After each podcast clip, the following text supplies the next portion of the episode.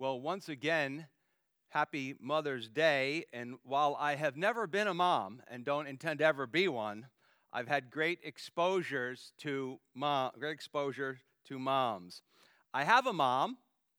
I'm married to a mom. My daughter is a mom. And as a pastor, I know a lot of moms. Now, I could go on and on about all the great things moms do. Some of you are like, oh, do, Pastor Jim, please tell us all the wonderful things that we do. Uh, and there are many. So thanks, moms. We love you and we appreciate you. Probably don't always tell you so, but we do. But moms, like the rest of us, particularly moms, worry a lot about the future, especially when they see things are not going sort of the way they envisioned it, sort of according to their plans. And like all of us, moms don't like when there is no future in sight. And so the title of our message today is When Life is on Hold. Or you might want to draw, you know, those little arrows we draw sometimes. We want to throw another wor- word in there when life seems to be on hold. The prophet Habakkuk can relate. It's around 600 BC, and there had been a revival under King Josiah, and King Josiah had died, and God's people had gone off the rails. And so Habakkuk comes to God and he has an honest question about all of the you know, things that are going on in the land of Judea and in the land of uh, Jerusalem, in the city of Jerusalem. And he says, Hey, God, things are not going well. Uh, what are you going to do about it? So God gives him the answer what he's going to do about it. He says, Oh, you know, the world superpower Babylonians, those savage beasts, I'm going to let them come in and take care of the situation. Now, for Habakkuk, that would be just that would not compute. I mean, he referred last week, we saw to God as the Holy One. And it's like he wants to say to God, you're, wait a minute, let me, you're going to let the wicked punish the less wicked. You could just picture his reaction to that. I would be like, sorry, God, just excuse me one second here. I, I think I, I, I misunderstood you. Could you please repeat that? I, I thought that I heard you say that you're going to let the pagan Babylonians take care of the situation. Yep, that's what God said. And now, because God is not on our timetable, you've noticed that, haven't you? Habakkuk has to wait for the answer, and waiting must be totally agonizing for him.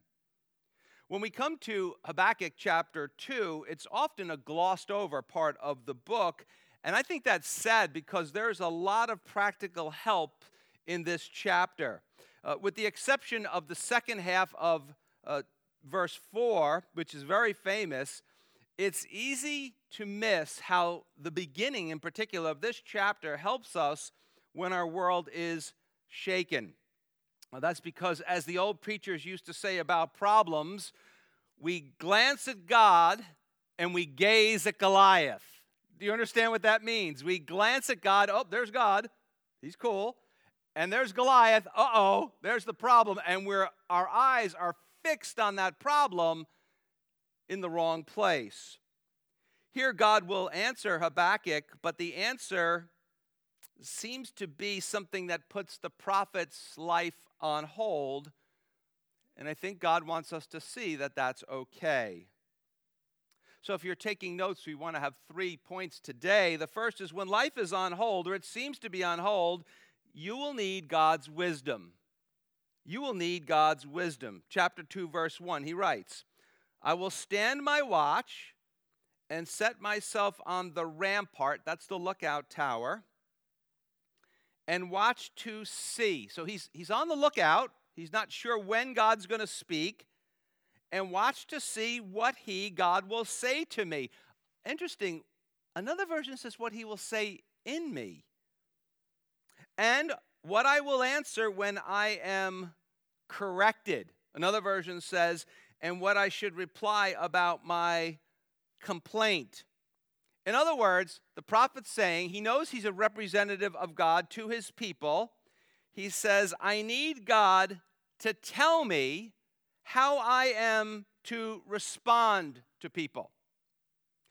And if you're a follower of Jesus, if you're not, we're glad you're here with us. But if you've been a follower of Jesus for a long time, I bet you feel that way now too.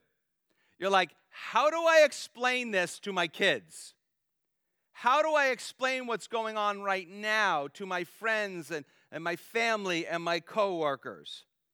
So, having questioned God about his apparent silence, Habakkuk realizes he has to wait for the answer. And do you like to wait? Do you like to wait? Well, in the words of that really great 1980s theologian who you can still hear in an elevator every once in a while, uh, Bruce Hornsby, that's just the way it is.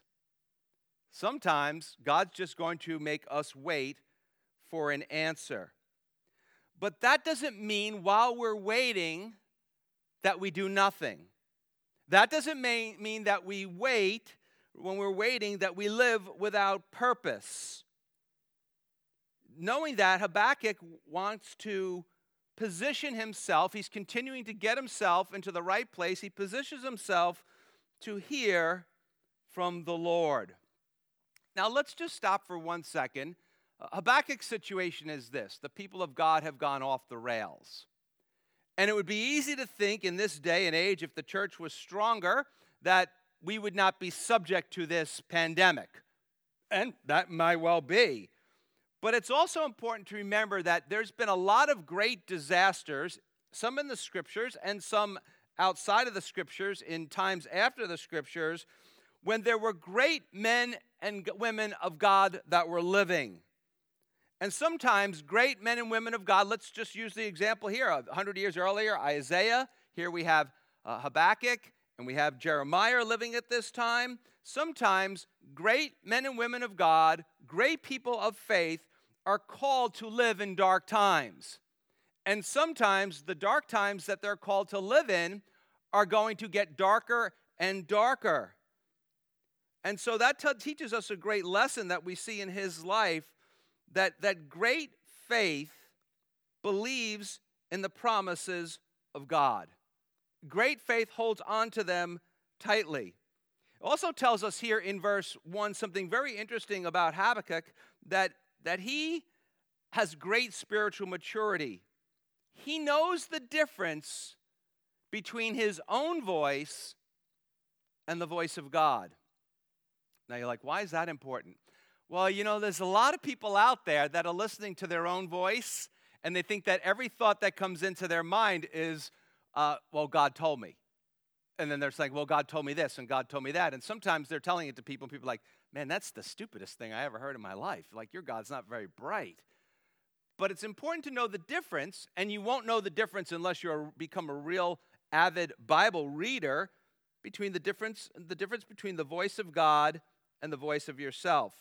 Uh, the Old Testament scholar uh, Elizabeth Achtemeier, she said it well. She said, Prophets have no independent wisdom of their own, they are dependent on the Word of God, as we too are dependent for a true understanding of what God is doing and must ever search the Word now given us in the Scriptures. We'll talk more about that in a second from uh, what Peter wrote. But did you notice what we're seeing already right here in verse 1? there's the tension. We often talk about a tension. Doesn't mean they're opposite, it means that there are things that work together. It's the tension of our part and God's part. What's our part?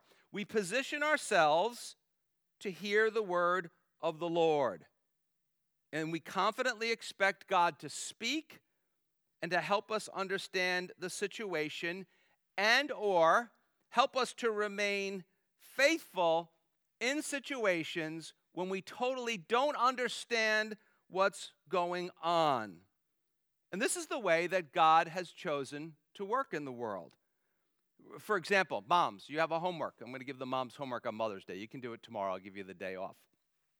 I want you to read Exodus chapter 1 and then especially Exodus chapter 2. And you're going to see that Moses is saved. By who? By God and his mother. Two working together. There is a tension there. Both are true. But to get there, after we've positioned ourselves, we need God's wisdom. And the good news is we have it in the Word of God. He's provided it for us, that's His part. and that he cares deeply for those who take their questions and their needs and their burdened hearts to him.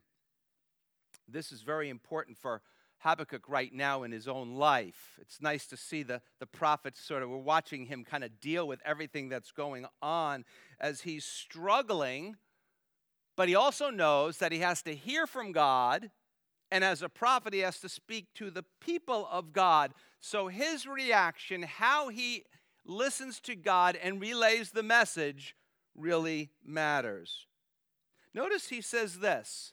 He's going to listen to God, and he says, when I am corrected. Wow. That's a soul searching question, isn't it? Are you and I, will we let the Word of God correct us? Now, again, it's hard to say. Oh, yes, of course, of course, of course. But a lot of times, we get our voice gets in the mix of it, and we start listening to our voice instead of the voice of God. Now, now most people will not let God correct them. And sad to say, I fear that most American Christians will not either. They don't want warnings from God. They don't want corrections from God. They only want encouragement in how to get what they want from God. More than likely, this correcting uh, is, that God is going to correct Habakkuk's view on how the situation should be resolved. You ever, remember we talked about that earlier? You have, a, you have an idea of how things should go, and you're like, excuse me, God, I know this is my prayer request, but we can skip my prayer request. I'll just tell you how to fix it. And I'm sure, you know, Habakkuk's like, listen, forget the Babylonians. We could do this one in house, God. And so he's got to be corrected on that. But the reality is, it, it takes divine wisdom to comprehend God's divine action. Now, some of you might say, but what if it doesn't come? But what if I'm like the prophet here and I'm waiting for God to speak?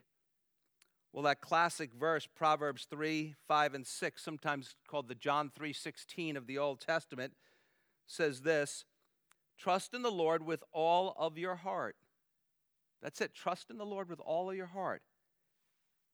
And there's something that we need to also do and lean not on your own understanding. So, that voice in your head that's always telling you what to do, maybe that's not exactly accurate. Verse 6 In all your ways acknowledge him, and he shall direct your paths. So, this is a very interesting thing what we're learning from the writer of Proverbs is that faith and trust comes before understanding. If you really want to understand God, you're going to have to put your faith and your trust in Him. That's the way you're going to get His wisdom. Well, let's go to number two. When, when life is on hold or life seems to be on hold, you will need God's Word. You will need God's word. Verse 2. Then, then the Lord answered me and said, This is God's second answer write the vision and make it plain on tablets, and then a very puzzling statement, that he may run who reads it. So let's deal with the first part here. God says, Write the vision. Some of your versions say revelation. Vision is probably a better word. And make it plain on tablets. Did you know that's essentially what the Bible is? A lot of people wonder what it is, and it's a written revelation from God in human words. Let, me say that again slowly, in case you're new to this that the Bible is essentially a, a written revelation from God, God telling us about the way things are, about Himself in human words. Second Peter chapter uh, 1 verse 20 through 21 and that's the apostle Peter he wrote these words. He said knowing this first and the idea is first of all that no prophecy of scripture is of any private interpretation. What, what does that mean Uh, one version says that comes from someone's own interpretation. So when the Bible writers are writing, they're not going, well, I think, and then my opinion. No, no, no, no, not, not at all. He tells us, for prophecy never came by the will of man, but holy men of God spoke as they were moved by the Holy Spirit. So, to get the wisdom of God, this is our part. God's given us the word. For us to get the wisdom, we need to anchor our hearts in the word of God. So, God says to the prophet, Write. Write. That's very interesting to me. Instead of answering the prophet's question, instead of saying, you know, Habakkuk, oh, you want the answer? Here you go he commands him to do something. He commands him to write. Because faith is essentially trusting in God. Put it down to its bare minimum, it is trusting in God. And how can one really know about God since no human can really know about God? And the answer is simply this through the Word of God. Word, speak, God God. So God tells us about himself in his word. Notice God says, make it plain on tablets. What, is, what does plain mean? It actually literally means write clearly. Now, now, what does that mean? All of you students are now homeschooling, you're maybe you're like, oh, do I have to write? You know, does that mean I have to have good penmanship? Some of you are like, what's a pen? I've never even heard of a pen. I think it means make it simple. Just, you know, God's word is not like some encrypted thing on your, your computer. It's not an encrypted mystery. In other words, he says, make it simple, make it accessible. Jesus said, preach the good news from the rooftop. Now, what does that mean? Say it in a way that people understand it. Don't use a bunch of gobbledygook, a bunch of words that people don't understand. And he's telling Habakkuk to preach it, to write it simply, make it accessible, and preserve it. Why? For my people in ages to come. So, people 2,600 years later, that's where we are today, it is to them simple, accessible, and preserved. God wants His word to be understood by people. And a pastor's job is to make it simple and accessible. Now, that's not as easy as it sounds. I, I understand that, and most pastors would prefer, and, and trust me, some weeks I would too, depending upon the passage, would just prefer to read a verse and then to dive into the pool of their own opinion. We call that springboard preaching. But I think it's important uh, for any pastor to realize the great responsibility that God has given to us to preach and teach his people his word. And this is one thing I know because if you don't know this about me, I sat in the congregation for a lot of years before I became a pastor. And I am well aware that a lot of people during the teaching of God's words are actually making important life decisions. And so we need to be very, very careful and clear on what God is saying. So we must be simple. However, simple does not mean simplistic. What, what does simplistic mean? Simplistic means making things seem, seem simpler than they actually are. Why is that? Because life is very complicated. It's very complicated. And so we don't want to make things seem, oh, it's not that complicated. No, it is complicated. So we want to simply teach people how to deal with a complicated life as the Word of God would have us to do it.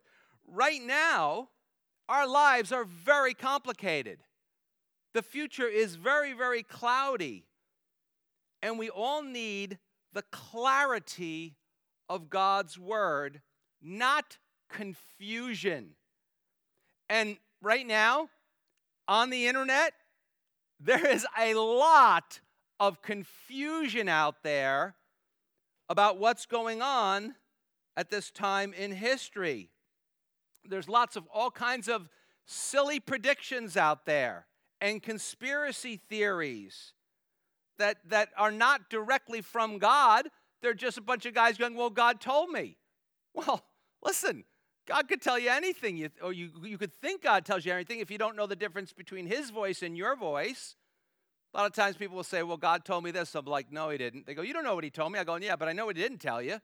I didn't tell you that because it contradicts His word. And so there's a lot of things we need to be careful of.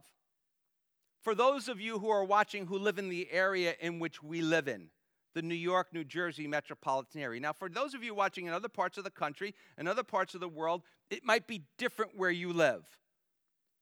But I want, to, I want us to understand something very, very important about the area in which we live in. We live in the hotspot of COVID 19 in the United States of America. I walk away five minutes from my house and I go to a top of a hill and I can see New York City clear as day.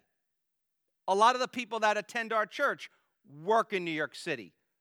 A lot of us have uh, people who used to attend here and they moved into New York City to be closer to go to work.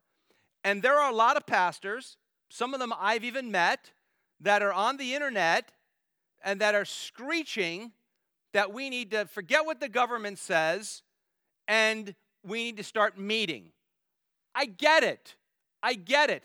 What none of them are saying, and what all of us here in New York and New Jersey, the tri state area, need to remember we have more deaths than they have cases.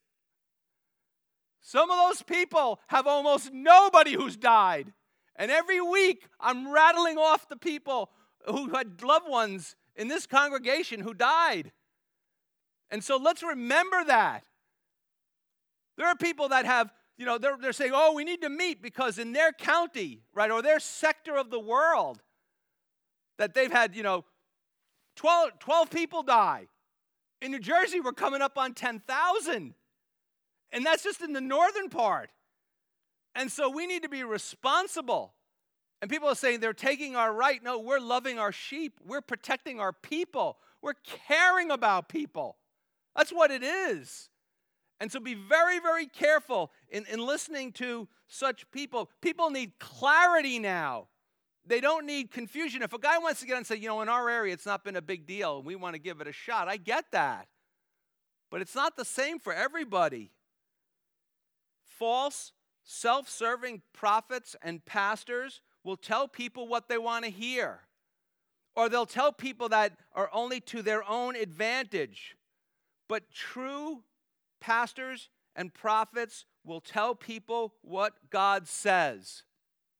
And it may be, or it may feel like, that what the truth of God's word is, is that your life is on hold right now and that your plans are pause. But, loved ones, please listen. The work and the plan of God is never on pause.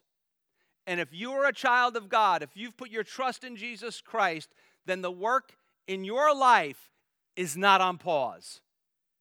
It's not. It's just different than you expected it to be. He says at the end of verse 2 that he may run who reads it. What does that mean? It can mean a whole variety of things. I'll, I'll put it down to, to two. I think it means we read the Word of God and we run to obey it. There it is. It's clear, and we run to obey it. Another thing I think is we read the Word of God, we hear the Word of God, it's clear. And what do we do? Like Jesus said, we shout it from the rooftops. We run to proclaim it. The Word of God is a, the Bible is a living book. We run to the Word, and then we run to adopt it as the way we live our lives. That's why it needs to be simple. That's why when you hear a guy go, You need a man of God to interpret the Bible for you, so that's why you need to come and hear from me. Run away. Run away from that guy. You need someone who explains it to you simply so you go inside your heart, Yep, God, I hear what you're saying. I know what I need to do. It needs to be simple, but at the same time, not just simple, it needs to be challenging and grace empowering. What do I mean by that? God is going to call you, God is going to call me to very challenging things in life. And all of his callings come with his empowering. That means that we want to tell people yes, God has called you to this, but you're not on your own. Your response? Do what God says. His part is to empower you. And because if we're not like that, if we don't preach like that, simple but challenging and grace empowering, we'll never mature.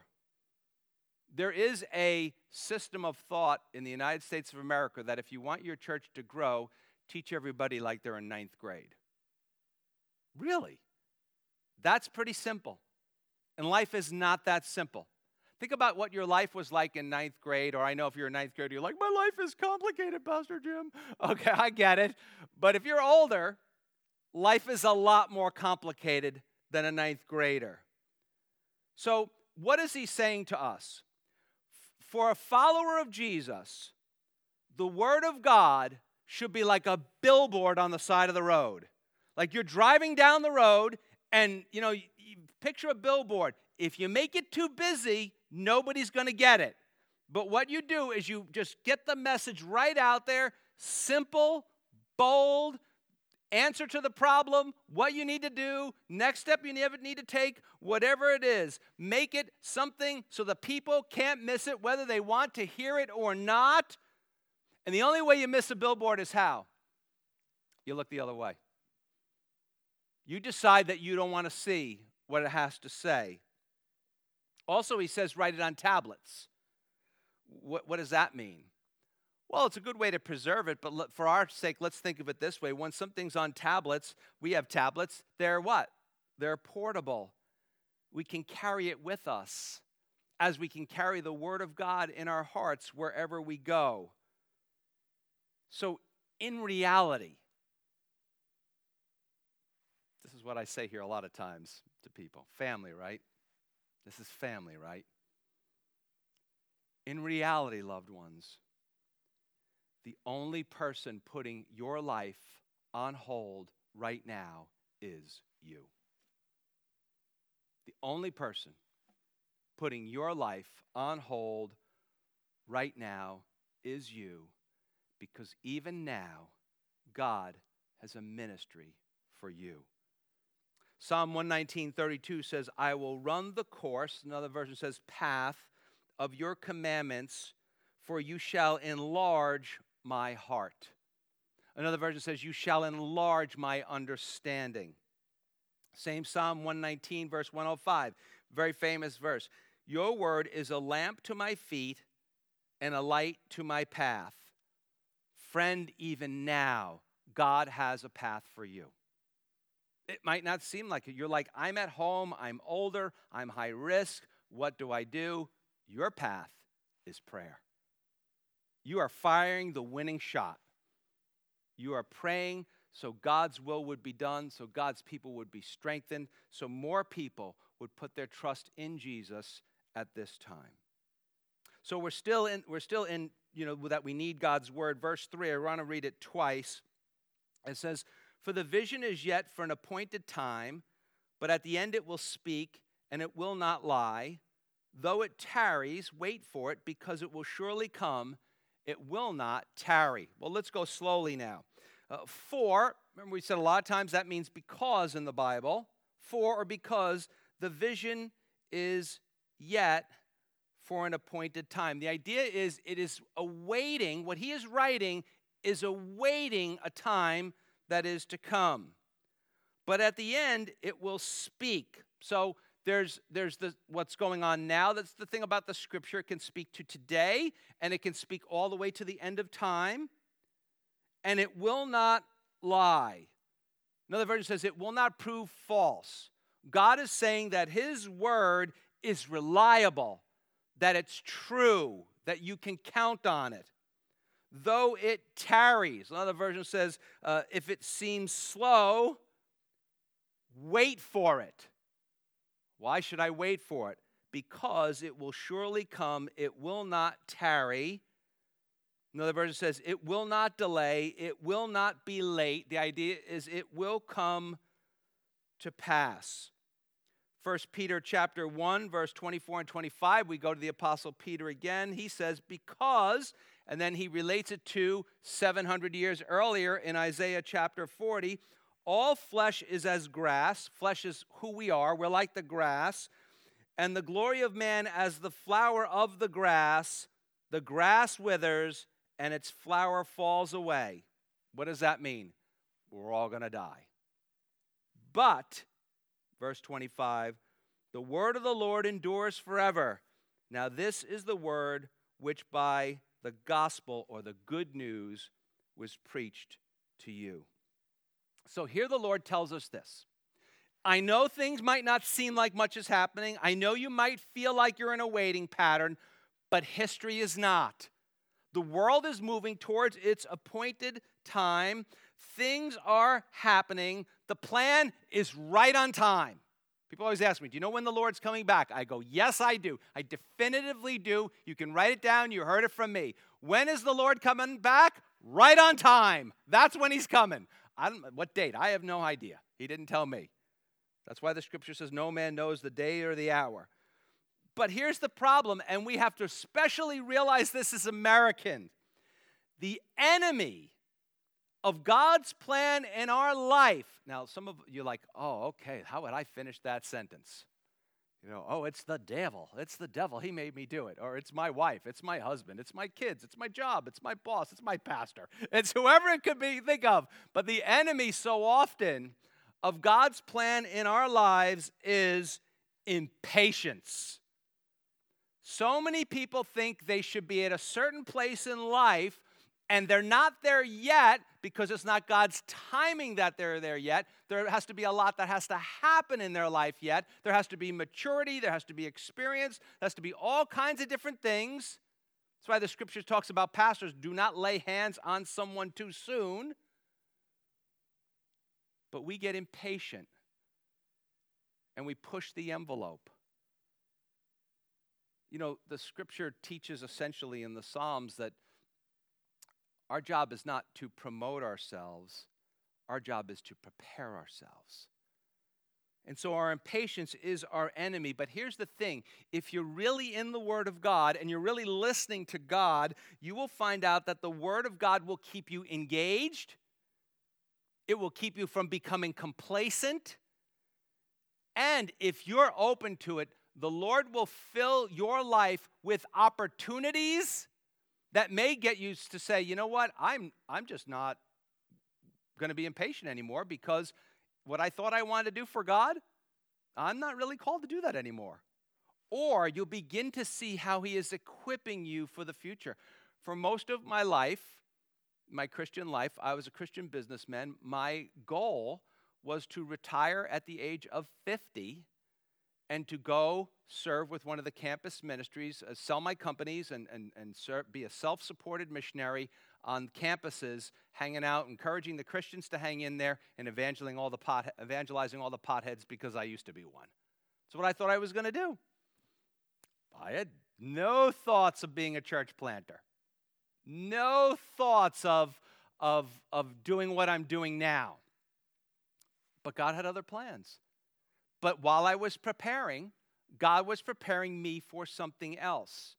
And so we can't be impatient about such things, or we may end up in the wrong place. See, when we sit at the Lord's feet and read and study and pray over the Word of God, it also helps us to step back from the absolute dizzying pace of American life. You have to sit quietly before the Lord. Sometimes people say, Pastor Jim, man, you're a tough guy to reach in the mornings. Well, you know what? I know that I could get up here, I could teach the Bible anyway, uh, you know, just read the Bible, maybe read some other smart guy who wrote about it and just get up here and yak, yak, yak, yak, yak. But honestly, I spend most mornings sitting on the Word of God, sitting on the text that I'm going to share with you guys. So it's not just some dead guy's thoughts or some contemporary guy's cool thoughts. It's really what does God have to say for his people? And when you sit quietly before the Lord, when you sit on what He says, that will help you when God's timetable and yours don't match up. You know why? Because they almost never do. They almost never do. Either He tosses you in the pool, you're like He throws you in the pool in the deep end and the shark's in it, or more often than not, He's just not moving fast enough for you.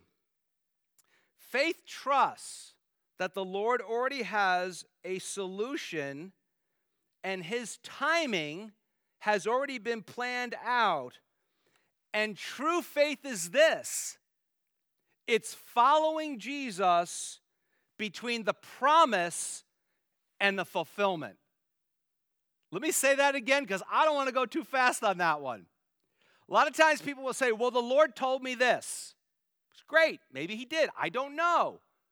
But true faith faithfully follows Jesus, is about the things of God, in between the promise that you've been given from God's word and the actual fulfillment of it. Because if we're impatient about that, in reality, who are we impatient with? We are impatient with God. But we can be confident, he says here, because it surely, it will surely come. Well, what, what is a promise that's going to come for them? It will be the end of the Babylonian captivity. What will it be for us? It will be for the end of this virus. But ultimately, it's because, he says, because it will surely come. In reality, it's because he, the Lord Jesus, will surely come. Why? That's because history is moving towards that day. You say, oh, but he already came. Don't you know that, Pastor Jim? You're a pastor. You're supposed to know this stuff. He's promised to come again. He came the first time as a Savior, he comes the second time as a judge. And so he's talking about here probably what we refer to as the day of the Lord. The day of the Lord is not just a day, it's usually a time period uh, associated with the second coming and the establishment of the kingdom of God and being fixed upon the Word of God, being anchored in the Word of God, will help all of us faithfully run the race while we wait. Jesus said this, Matthew 25, 23. His Lord said to him, and this is what we want God to say at the, at the very end of our lives. His Lord said to him, Well done, good and faithful servant. You have been faithful over a few things. I will make you ruler over many things. Enter into the joy of your Lord. Now, we tend to focus, if you've been a Christian for any length of time, we tend to focus on well done, good and faithful servant, as well we should. But there's a very important phrase that's in this verse that I think is particularly important for this season. Jesus says this You have been faithful over a few things a few things. That doesn't seem like much, does it? But Jesus says, I'm watching for that. I'm watching in this season of your life if you're faithful over a few things that you might not think are important, but are very important. Case in point, all of a sudden, somebody comes to your mind. You know, in this day and age, you can actually shoot them a text or an email or social message them, social media them some way. Do what God is asking you to do. It might seem little. You say, well, how do I know it's God? Listen, when God tells you to lovingly, caring, reach out for people, that's not a selfish thing. Now, if you're sitting home like, nobody's reaching out to me, that's your voice. But when God says to you, reach out to other people, that is clearly His voice. So when life is on hold, or when it seems to be, number three, you will need God's ways. You will need God's ways. Verse 4. Verse 4 contrasts two attitudes towards God's way there's the men and women of pride and the men and women of faith. And probably here speaking to uh, Habakkuk about the Babylonians and those who are like them. Verse 4 Behold the proud. Behold, look. Remember, we said, look with spiritual eyes at the proud. Some versions say the puffed up. Behold the proud, his soul is not upright in him. Another version says, look, his ego is inflated, he is without integrity. Then it says, but, here's the famous verse the just shall live by his faith. So let's look at that quickly.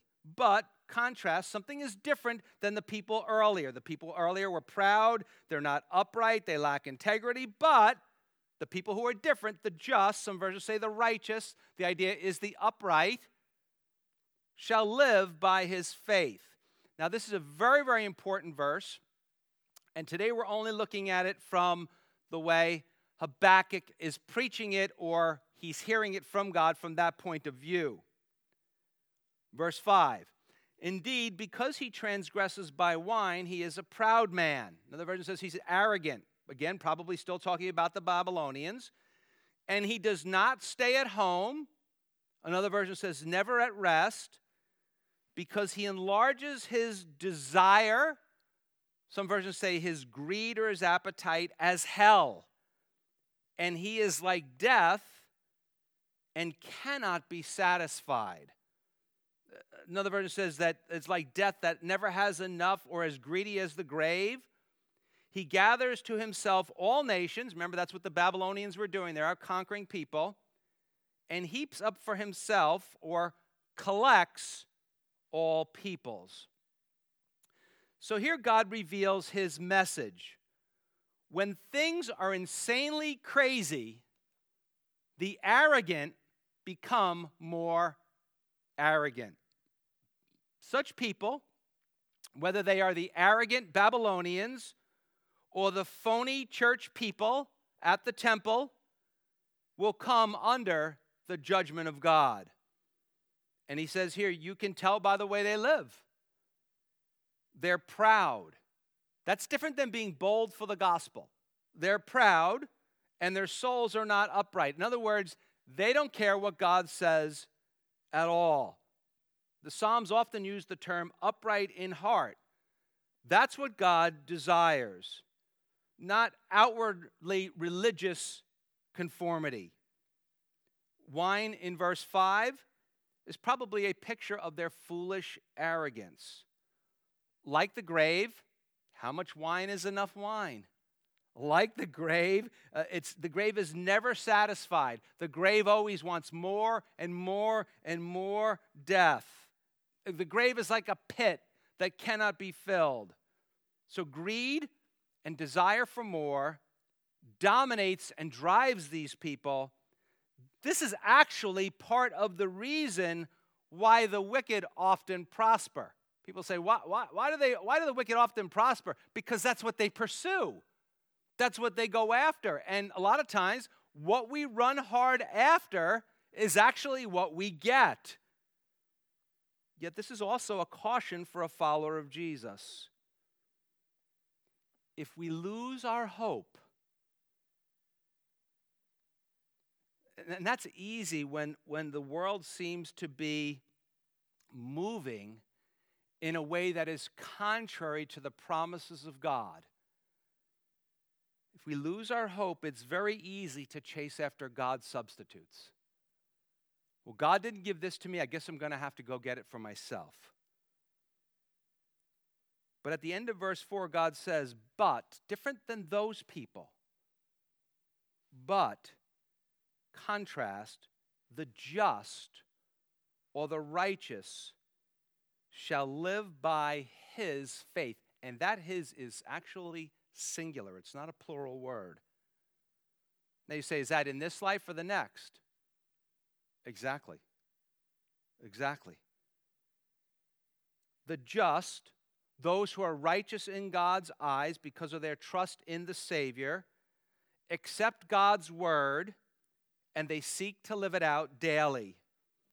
Are they perfect? No way.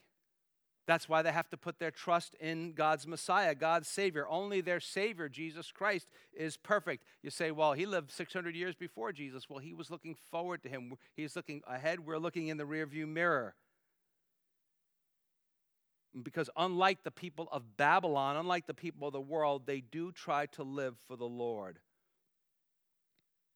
And righteous living would also differentiate them from the phony religious people of their land and the phony religious people of the temple. In our day, the phony religious people of the church. God's ways are a stable way of living that comes out of its attention, the work of God in your life, and your own inner attitude. Both are at work together. So, what would be some words that would describe such people? I think you could use the word genuine.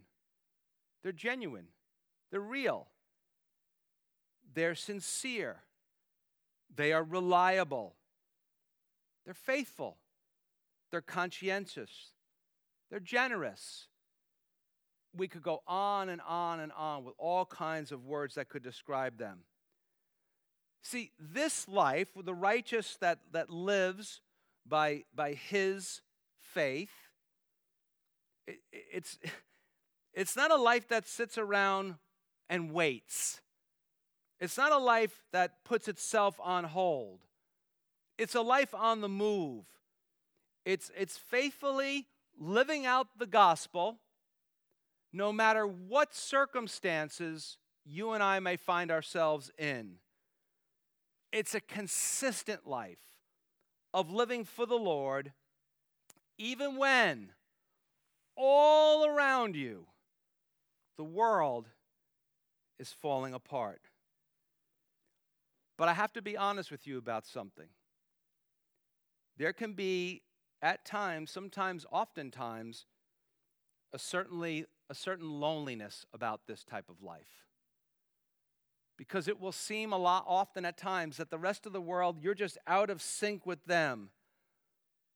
The rest of the world is in a flurry of activity that's only to benefit themselves. Yet the righteous, the just, seek the satisfaction they get from God.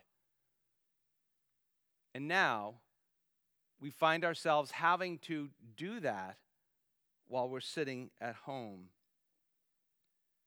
The literal meaning here is the righteous go on living his or her faith.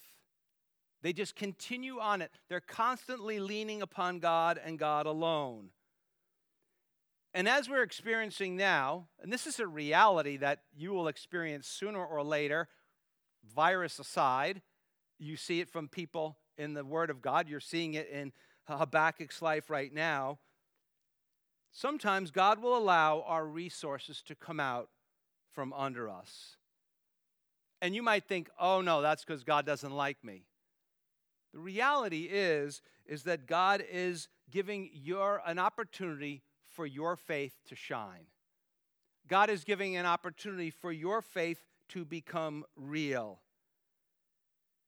The life of faith can also be very painful. It walks with Jesus when Babylon comes. It walks with Jesus when a virus comes. It walks with Jesus when unemployment comes. It walks with Jesus when anxiety and depression and despair comes. Because that is the cross-centered life. Is we pick up our cross, we deny ourselves, we pick up our cross and we follow Jesus. True, we speak of being the joyful Christian, and we should. We enjoy life and we look forward to things. But there's other times when we simply press on in the power of the Holy Spirit. You say, but it's really hard.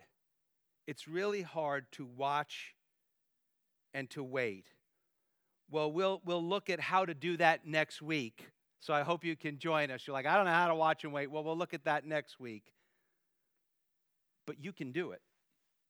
You can do it. You know why you can do it? Because it's part of living by faith. Augustine said this. Some people call him Augustine. I have no idea.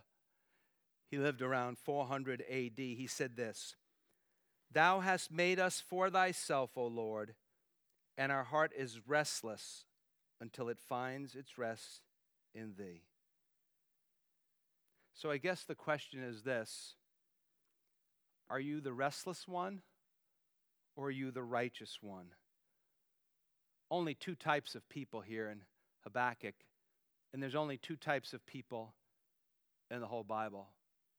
Augustine said, You'll never be righteous until your restless heart finds your rest in the Lord. Clearly, here in Habakkuk, the restless or the unrighteous will die in their arrogance, and the righteous will go on living by their faith, both now and forever. Are there hiccups? There are. Those who live by their trust in the promises of God, those who have trusted in Jesus, are declared righteous in God's sight and don't have to worry about eternity. You say, Well, how do I start? I want that. How do I start? You simply come to the cross and put your trust in Jesus Christ. That He died on the cross in your place for your sins, and to prove that God was satisfied with what He did for you, God rose Him from the dead. And so you trust in Him, not yourself. You say, Well, I'm a good person. That's trusting in who? That's trusting in yourself. You trust in Him and not yourself, and you continue to trust in Jesus daily. And as you continue to trust in Jesus daily, you'll realize that your life is really not on hold. That in many ways, it's only just beginning. Because God is taking you from this season, He has a plan, it's right on time, it's sure, He does not lie, and though it might seem like He's moving you slowly now, it's part of the plan for your life that He's moving you from where you are right now, even in little things that you're to be faithful with, that I am to be faithful with, and He's moving us all towards eternity with Him. Well, let's pray.